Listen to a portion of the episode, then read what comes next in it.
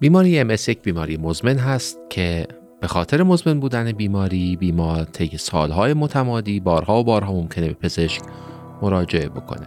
در کنار اینکه یافته های MRI یا برخی یافته های سرولوژیک ممکنه که به ما در پیگیری وضع بیمار کمک بکنند و ما امیدواریم که بایومارکرهای سرولوژیک در آینده پیشرفت بیشتری داشته باشند کماکان ابزارهایی که به ما کمک کنند در مراجعات مکرر وضعیت بیماری نحوه پاسخ به درمان و همچنین پیشاگهی بیمار را ارزیابی و پیشگویی بکنیم از اهمیت بسیار زیادی برخوردارند. موضوع این برنامه بررسی معروفترین و کاربردی ترین ابزارهایی هست که ما در کلینیک برای ارزیابی و پیگیری بیماران MS مورد استفاده قرار میدیم. البته معروفترین اونها و با اشاره به reliability، validity و اهمیت بالینی اونها.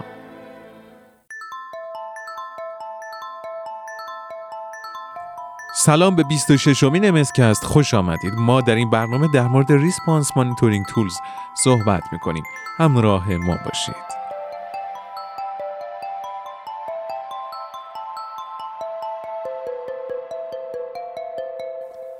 اولین و در حقیقت معروف ترین clinical outcome measureی که ازش صحبت می‌کنیم EDSS یا Expanded Disability Status Scale هست. این scale که از سال 1983 مورد استفاده قرار می‌گیره هم در clinical trial های مختلف مطالعات observational و هم در practice routine ازش استفاده میشه. scaleی از صفر تا ده هست. صفر به معنای اینکه فرد هیچ neurologic deficitی نداره و ده به معنای مرگ به خاطر عوارض ناتوان کننده MS هست. حسن این ابزار این هست که به خاطر اینکه صرفا یک معاینه فیزیکی کامل و مبسوط هست نیاز به ابزار خاصی برای انجام در مطب یا در clinical trial نداره. برای گزارش EDSS ما عملکرد neurologic فرد را در هفت function score مختلف یا هفت عملکرد مختلف در کنار ambulation یا راه رفتن و حرکت از صفر تا چهار در بعضی موارد تا پنج و در بعضی موارد تا شش محاسبه می کنیم و همه اینها را بعد روی همدیگه می ریزیم و یک عددی بین صفر تا ده را گزارش می کنیم. در محاسبه نهایی البته ممکنه که اون عددی که به هر function score دادیم را کمی adjust یا اصلاح بکنیم. function system های مختلف شامل visual، brain stem، pyramidal، cortical، sensory، bowel bladder و cerebellar هستند. همونطور که گفتم هر کدام از این function scoreها ممکن است که اثر مختلفی در امتیاز نهایی داشته باشه به این مفهوم که ممکنه ما یک عدد صفر تا چهار را به یک عدد مثلا صفر یک دو تبدیل کنیم و اثر ambulation در EDSS نهایی به وضوح از سایر function system ها بیشتر هست. ارزیابی ambulation هم به مفهوم maximum walking distanceی هست که فرد بدون توقف و استراحت می‌تونه که طی کنه. عدد EDSS معمولا برای قضاوت بهتر تبدیل میشه به سه category صفر تا چهار، چهار و نیم تا هفت و نیم یا بیش از هفت و نیم. step اول وقتی که فرد یک EDSS صفر تا چهار داره امتیاز فرد در حقیقت بیانگر یا منعکس کننده امتیاز کلی فرد در function scoreهای مختلف و نشان دهنده عملکرد فرد در هر کدام از دسته های هفتگانه معاینه هست. در step بعدی وقتی که فردی EDSS بین 4.5 تا 7.5 داشته باشه EDSS بسیار تابع ambulation هست و این ambulation بیمار هست که عدد EDSS را بیشتر مشخص می‌کنه. در step سوم EDSS های بالای 7.5 با بیماری سر و کار داریم که توانایی حرکت نداره و عدد EDSS عوارض شدید ناشی از MS را بیان می‌کنه. شامل مثلا اختلالات مختلفی که در باولن بلدر یا مشکلات دیگه ممکنه که داشته باشه. با توجه به اینکه EDSS وابسته هست به معاینه فیزیکی که فرد انجام میده لازم هست که نورولوژیستی که اون معاینه رو انجام میده از نظر نحوه انجام معاینه و امتیازدهی آموزش دیده باشه تا امتیازی که میده با امتیازی که نورولوژیست دیگری یا در مرکز دیگری میده مشابهت و مطابقت داشته باشه تا به اصطلاح ما یک inter-rater reliability داشته باشیم. این کمک می‌کنه که ما در مطالعات چند مرکزی و یا در مقایسه بیمار خودمون با بیمارانی که در مطالعات مختلف وجود دارند یک inter-center reliability هم داشته باشیم. ممکنه که ما ارزیابی EDSS را حضوری انجام ندیم برای نوع تلفنی هم مثلا protocol های وجود داره که لازم فرد برای اون آموزش دیده باشه و این نوع ارزیابی هم اگر که به صورت استاندارد انجام بشه قابل قبول هست. اگرچه که EDSS در حقیقت یک معاینه فیزیکی مبسوط و استاندارد هست و ابزار خاصی نمی‌خواد اما با توجه به همه قسمت های function score های مختلف از جمله visual، mini mental score یا اینکه ambulation معمولا بین 15 تا 20 دقیقه برای انجام اون زمان لازمه. امروز بحث اجاست کردن EDSS یا تغییرات در EDSS پیش اومده که مثلا ما فرم های از EDSS به عنوان PR EDSS یا Patient Reported EDSS داریم که می‌تونه که جایگزین EDSS کلاسیک بشه. نکته حائز اهمیت در مورد EDSS این هست که یک مقیاس اردینال هست و تغییرات EDSS از 0 تا 10 به صورت خطی اتفاق نمیافته. به این مفهوم که اگر EDSS فرد از یک به دو تغییر بکنه شدت ناتوانی متفاوت از وقتی هست که EDSS فرد داره از 5 به 6 تغییر می‌کنه. با توجه به اینکه EDSS به عملکرد فرد معاینه کننده بستگی داره و اینکه ما در مواردی مثل ارزیابی depression یا cognition یا fatigue مریض از مقیاس های نچندان ابجکتیو استفاده می کنیم شاید شاخص خیلی دقیقی برای مقایسه بیماران افراد مختلف یا مراکز مختلف نباشه و نشه که به عنوان یک شاخص حساس به تغییرات ناتوانی بیمار در نظر گرفته بشه. بر اساس همین که خیلی شاخص شاید با حساسیت بالا به تغییرات ناتوانی بیمار نباشه به صورت عرفی و قراردادی میپذیریم که در بیمار با EDSS کمتر از 5 به اندازه یک تا یک واحد بدتر شدن در EDSS به معنای تغییر در ناتوانی بیمار لحاظ بشه. و در EDSS های بالای 6 افزایش عدد EDSS به اندازه نیم واحد را به عنوان بدتر شدن بیمار لحاظ می‌کنیم. اگر بخوایم که این بدتر شدن را بهش لیبل پروگرشن بزنیم باید که سه تا شش ماه بعد هم EDSS اندازه گیری بشه و به همین نتیجه برسیم و بعد می‌تونیم که بگیم بیمار یک Disability Progression یا Confirmed Disability Progression یا CDP را داشته.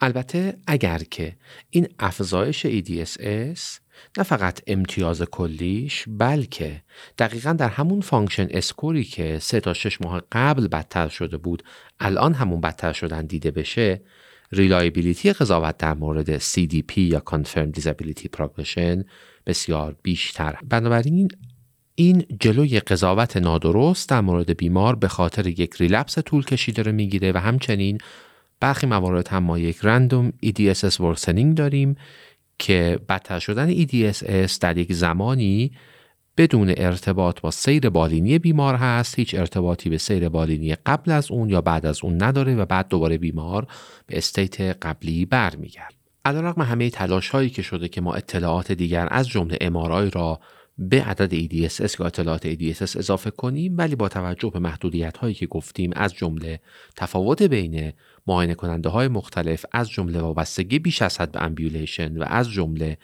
حساسیت پایین به تغییرات ناتوانی بیمار EDSS از یک شاخص بسیار حساس برای ارزیابی طولانی مدت بیماران MS واقعا خیلی فاصله داره.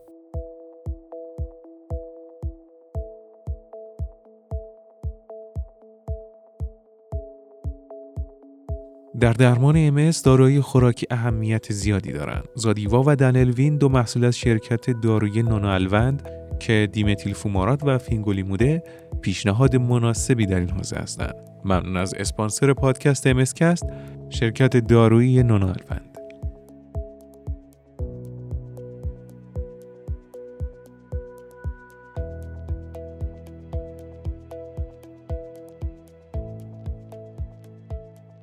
با توجه به محدودیتی که صرفاً پرداختن به معاینات فیزیکی بیمار MS داشته MSFC یا Multiple Sclerosis Functional Composite که مورد تایید و پیشنهاد یک تسک فورس بین‌المللی در MS هست به دنیا معرفی شده که ابزاری است شامل چند تست مختلف که هیته های مختلف عملکرد بیمار MS را میسنجه و روی هم میریزه.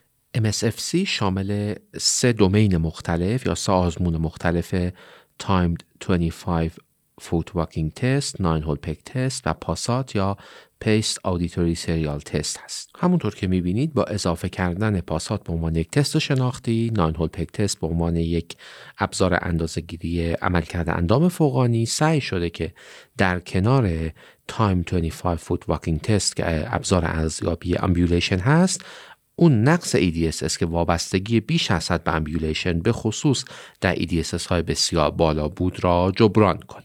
در تست walking از بیمار می خواهیم که فاصله حدود 7.6 تا 8 متر که معادل 25 feet هست را با همون سرعت و همون ابزاری که به صورت روزمره راه میره طی بکن. در Nine Hole Peg Test از بیمار می‌خواهیم که روی یک صفحه مربعی 3 در 3 که مجموعا 9 سوراخ داره 9 مهره ای که برای این سوراخ ها تعبیه شده را از خارج صفحه در داخل این سوراخ ها قرار بده و با سرعت دوباره خارج بکنه. در تست پاسات که یک تست شناختی هست 60 عدد مختلف برای بیمار گفته میشه و بیمار باید با شنیدن هر رقم که سه ثانیه بعد از رقم قبلی هست مجموع دو رقم آخری که شنیده را ثبت. ممکنه که ما به جای پاسات از تست SDMT یا Symbol Digit Modality Test استفاده کنیم که در اون بیمار شکلهای خاصی را با اعداد خاصی مچ می‌کنه و اینها را به خاطر میسپاره. و در به خاطر آوردن دوباره باید که بتونه که این اعداد و اون شکلها را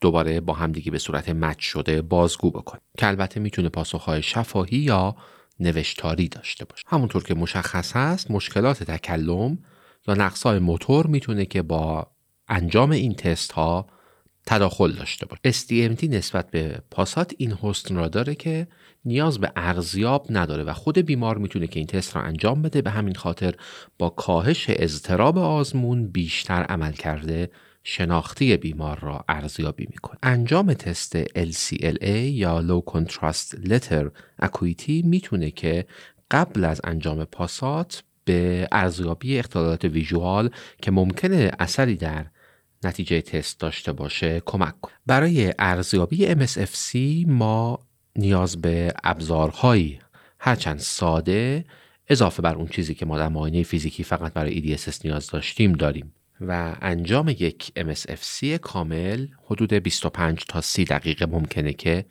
زمان بگیره. تست واکینگ تست و ناین هول پک تست به صورت مدت زمان یا ثانیه‌ای که بیمار اون کار رو انجام میده ثبت میشه و تست PASAT به صورت تعداد پاسخ درست. البته هر کدام از این نتایج تبدیل به یک Z score میشه یعنی تبدیل میشه به اینکه بیمار نسبت به جمعیت نرمال در کجای منحنی قرار گرفت. به این مفهوم که هر چقدر Z score بیمار بیشتر باشه با جامعه reference یا reference population فاصله بیشتری داره. مطالعات نشون میدن که در EDSS های پایین Timed Walking Test و Nine Hole Peg Test با عدد EDSS ارتباط داره و PASAT البته این ارتباط را نداره. البته مطالعاتی هم وجود دارند که نشون میدن که شاید نتایج هیچ کدام از این تست ها با عدد EDSS ارتباط مستقیم نداشته باشه. اگر ما به جای PASAT از SDMT استفاده کنیم نتیجه تست MSFC ارتباط بیشتری با نتیجه EDSS داره. اگرچه که ما مطالعات خیلی قوی یا meta-analysis های خیلی قوی برای مقایسه دقت MSFC و EDSS در زمینه ارزیابی disease progression نداریم اما اخیرا systematic review چاپ شده که نشون میده که احتمالا MSFC ارزیابی دقیق تری از disease progression هست نسبت به EDSS بر اساس این مطالعات پیشنهاد میشه که تغییرات به اندازه 20 درصد در نمره تست Timed Walking Test و Nine Hole Peg Test یا اندازه نیم Z score در PASAT یا اندازه چهار واحد در تست SDMT یا هفت واحد در تست LCLA Low Contrast Letter Acuity به عنوان معیاری از disease progression به حساب بیاد. وقتی که ما این مقادیر را به عنوان cutoff برای progression در نظر بگیریم ظاهرا با cutoff هایی که برای EDSS به عنوان progression در نظر گرفته بودیم ارتباط دارند با این تفاوت که MSFC inter و inter center reliability بالاتری داره و با توجه به اینکه برای محاسبه MSFC ما از Z score استفاده می کنیم اثر واحد اندازه گیری در گزارش و تفسیر MSFC حذف میشه و به این ترتیب ارزیابی دقیق تری در مقایسه بیمار ما با بیمار سایر مراکز یا با بیمار گزارش شده در مطالعات مختلف وجود خواهد داشت. در حقیقت ما standard deviation مربوط به بیمار نسبت به reference population را گزارش می کنیم به همین خاطر و با توجه به اینکه اثر واحد و همچنین کامپوزیت های مختلف MSFC حذف میشه مثلا ما می‌تونیم که Z score Nine Hole Peg Test را با Z score Timed Walking Test یا Z score MSFC که از کامپوزیت های مختلف محاسبه شده را با همدیگه مقایسه کنیم. البته باید توجه داشت که این محدودیت را هم ایجاد می‌کنه که ما اگر reference population را عوض کنیم طبیعتا Z score بیمار هم متفاوت خواهد شد بنابراین شاید ارزیابی خیلی دقیقی از وضعیت فعلی بیمار یا در حقیقت یک ارزیابی cross-sectional نباشه. اما برای مقایسه وضعیت بیمار در ویزیت های مختلف یا مقایسه وضعیت بیمار نسبت به یک جامعه دیگه ارزیابی دقیقی هست. ابزار بعدی که نسبتا ابزار جدیدی هم هست معرفی می‌کنیم MSPT یا Multiple Sclerosis Performance Test هست که یک ابزار طراحی شده بر اساس پلتفرم iPad هست. این پلتفرم data collection که نیازی به حضور پزشک نداره از چند ماجول مختلف برای ارزیابی وضعیت بیمار استفاده می‌کنه. یکی walking speed test که همون timed 25 foot walking test هست. manual dexterity test همون nine hole peg test هست. ارزیابی cognitive بیمار در حیطه processing speed که از SDMT استفاده می‌کنه. و استفاده از Sloan LCLA به عنوان تست contrast sensitivity test روی هم ریخته میشه و از این ماجول های مختلف امتیازی به دست میاد که نشون داده شده نسبت به MSFC که توسط یک پزشک آموزش دیده انجام میشه دقت و حساسیت کمتری نداره. به این مجموعه می‌تونه که تست های مربوط به quality of life شامل Neuro QOL و همچنین MyHealth که جزء تست های patient reported هست اضافه بشه و نشون داده شده که بار مالی و اجرایی این ارزیابی نسبت به انجام اون تست ها به صورت حضوری در مطب ها بسیار پایین تر است. ابزار بعدی که اون هم از دسته PRO ها یا Patient Reported Outcome Measure هاست Guy's Neurology Disability Scale یا GNDS هست. این ابزار ابزاری برای مصاحبه با مریض هست که در دوازده دومین مختلف داده های مربوط به وضعیت توانایی بیمار را استخراج می‌کنه. در هر کدام از این دوازده domain به بیمار از صفر تا پنج به معنای بدون علامت صفر یا از دست دادن کامل توانایی پنج نمره داده میشه این دوازده domain شامل cognition، mood، visual، speech، بلع، عملکرد اندام فوقانی و تحتانی، bowel and bladder، sexual function، fatigue و بعد domain others به معنای ناتوانی هایی است که در این domain های خاص نگنجیدند. این حسن را داره که نیاز به آموزش خاصی نداره و می‌تونه که ظرف 4 الی 5 دقیقه انجام بشه. طبیعتا امتیازهاش از 0 تا 60 خواهد بود و پیشنهاد میشه که بدتر شدن به اندازه سه واحد در کل 60 امتیاز را به عنوان clinical progression در نظر بگیریم. بپردازیم به ابزار بعدی PDDS که اون هم یک PRO یا Patient Related Outcome Measure هست. PDDS به معنای Patient Determined Disease Steps که در هشت domain مختلف شامل mobility، عملکرد دست، visual، fatigue، cognition، bowel and bladder، spasticity و sensory به ارزیابی عملکرد بیمار می‌پردازه این ارزیابی که می‌تونه در حدود دو دقیقه توسط یک پرسنل آموزش دیده که لزوما پزشک نیست انجام بشه در حقیقت همان function score های EDSS را بررسی می‌کنه با این تفاوت که ما اینجا function system cerebellar را نداریم و البته عملکرد اون در قضیه mobility و function دست نهفته است. پیشنهاد میشه که ما برای ارزیابی مقطعی اینطور در نظر بگیریم که امتیاز یک به معنای ناتوانی خفیف و امتیاز هشت برای بیمار bedridden هست و اگر که بخوایم برای follow up اون را استفاده کنیم اگر که PDD اسمون به اندازه یک واحد بدتر بشه و این مقدار برای شش ماه ثابت باقی بمونه معیاری باشه برای disease progression ابزار بعدی که می‌خوایم ازش صحبت کنیم SNRS یا Scripps Neurologic Rating Scale هست که نسبت به EDSS به تغییرات بیمار حساستر هست و وابستگی زیادی به ambulation نداره. این ابزار خیلی شبیه به EDSS هست و زمان کوتاهی هم بعد از EDSS طراحی شده. یک ورکشیت استاندارد برای ارزیابی داره. امتیازهای هر دومین بین منفی چهار تا مثبت چهار تغییر می‌کنه به این معنا که اگر که نسبت به حالت استاندارد افزایش داشته باشیم عدد مثبت بهش میدیم و اگر که کاهش داشته باشیم عدد منفی بهش میدیم. در دنیای دیجیتال طبیعتا تلاش شده که ما ابزارهای دیجیتالی برای ارزیابی وضعیت بالینی بیماران MS طراحی بکنیم. شاید از مطالعه Floodlight شنیده باشید که خب البته در بسیاری از مراکز این مطالعه زود هنگام متوقف شده.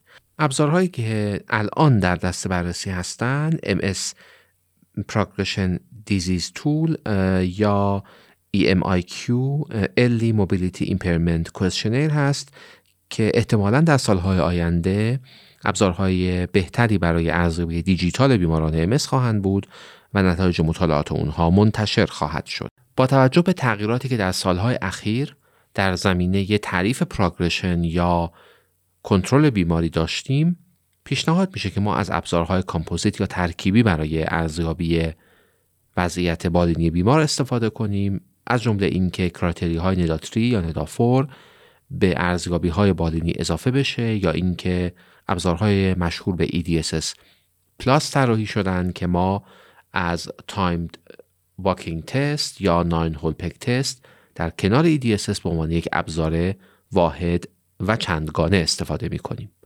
در این ابزار کامپوزیت یا چندگانه بدتر شدن یا CDP به معنای افزایش EDSS مثلا در EDSS های زیر 5.5 به اندازه یک واحد و یا بدتر شدن 20 درصد در timed walking test یا nine hole peg test لحاظ میشه. که لازم هست که ما این تغییرات را 12 تا 24 هفته بعد confirm کنیم که ببینیم آیا این تغییرات EDSS یا تغییرات clinical index ما یک تغییر relapse dependent هست یا یک تغییر غیر وابسته به relapse.